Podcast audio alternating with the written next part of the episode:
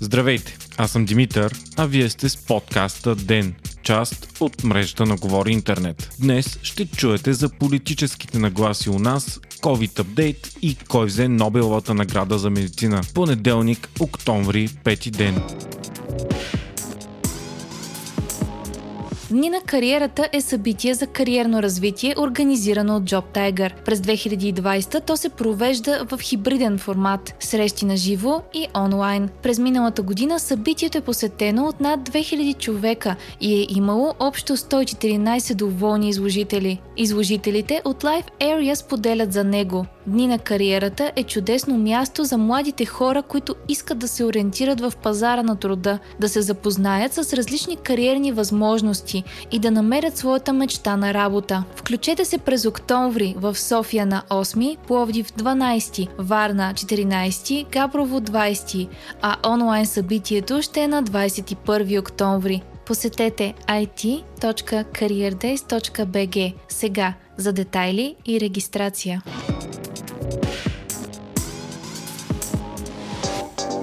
Шест партии биха влезли в парламента, ако изборите бяха сега. Сочи ново проучване на Alpha Research. То показва, че в момента двете най-големи партии, ГЕРБ и БСП са практически изравнени. ГЕРБ биха имали 20,5% от вота на гласуващите, а БСП 19,6%. На трето място е партията на Слави Трифонов, която почти със сигурност ще бъде и трета сила в парламента. Има такъв народ би получил 14,9%.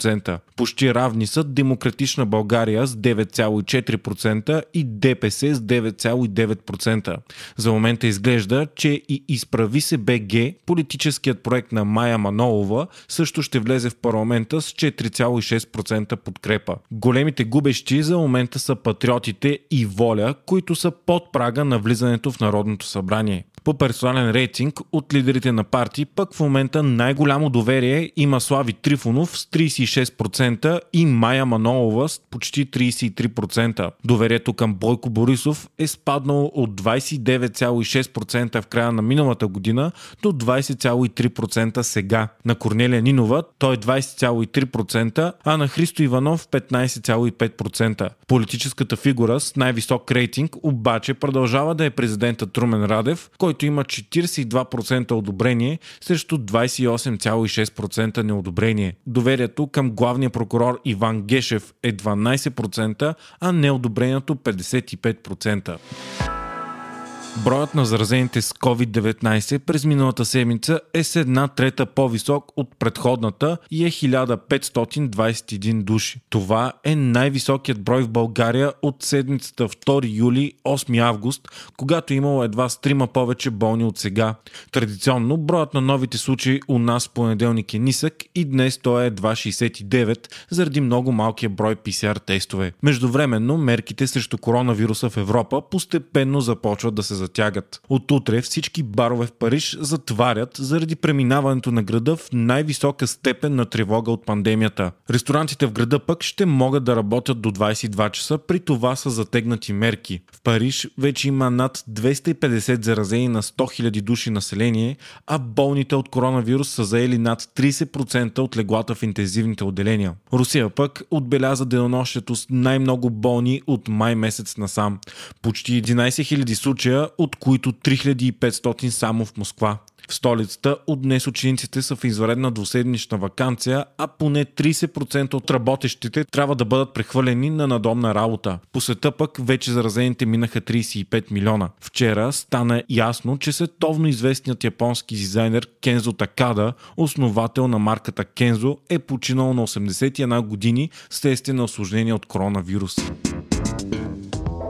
Световна новина номер едно тези дни пък продължава да е състоянието на Доналд Тръмп, за който миналия петък стана ясно, че е болен от COVID-19. По-късно Тръмп беше преместен в болница, а от няколко дни се спекулира за състоянието му. Различни медии съобщават от вътрешни източници, че състоянието му е тежко, докато официално Белия дом обявява, че Тръмп кара вируса леко. Стана ясно, че той се лекува с ремдесивир, единственото официално одобрено лекарство срещу COVID-19, както и му е давано експериментално лекарство с антитела. Белия дом пуска множество снимки на Тръмп, а самият той публикува няколко видеа в Твитър от болницата, които които видимо изглежда добре. Според някои експерти обаче е възможно всичко това да е с цел да се прикрие реалното състояние на президента, пише Нью Йорк Таймс. Една от тези следи е фактът, че Тръмп е лекуван и с стероиди, които се дават единствено на тежки случаи с затруднено дишане. Лекарите му пък признаха, че нивото на кислород в кръвта на Тръмп е спадало два пъти за два дни, но в момента той е в нормата. Днес пък Тръмп напусна за кратко болницата, в която е настанен във Вашингтон. Президентът се появи на задната седалка на кола, в която имаше поне още двама души от Secret Services при него. С маска президентът помаха от колата на свои симпатизанти, които се бяха събрали близо до сградата на болницата и след това се върна в лечебното заведение. За това си свое деяние Тръмп беше подложен на критика, тъй като според медицински експерти излизането е било ненужно и застрашаващо живота на другите. Всеки, който е бил в колата с президента, ще трябва да остане под карантина за 14 дни. Излизането най-вероятно е било с цел да се разсеят всякакви съмнения, че състоянието на Тръмп е тежко. Президентските избори са само след 30 дни и Доналд Тръмп ще направи всичко възможно, за да излезе от болницата и да не демонстрира каквато и да е било слабост, а още по-малко да остави гласоводателите да помислят, че не е способен да поеме нов мандат.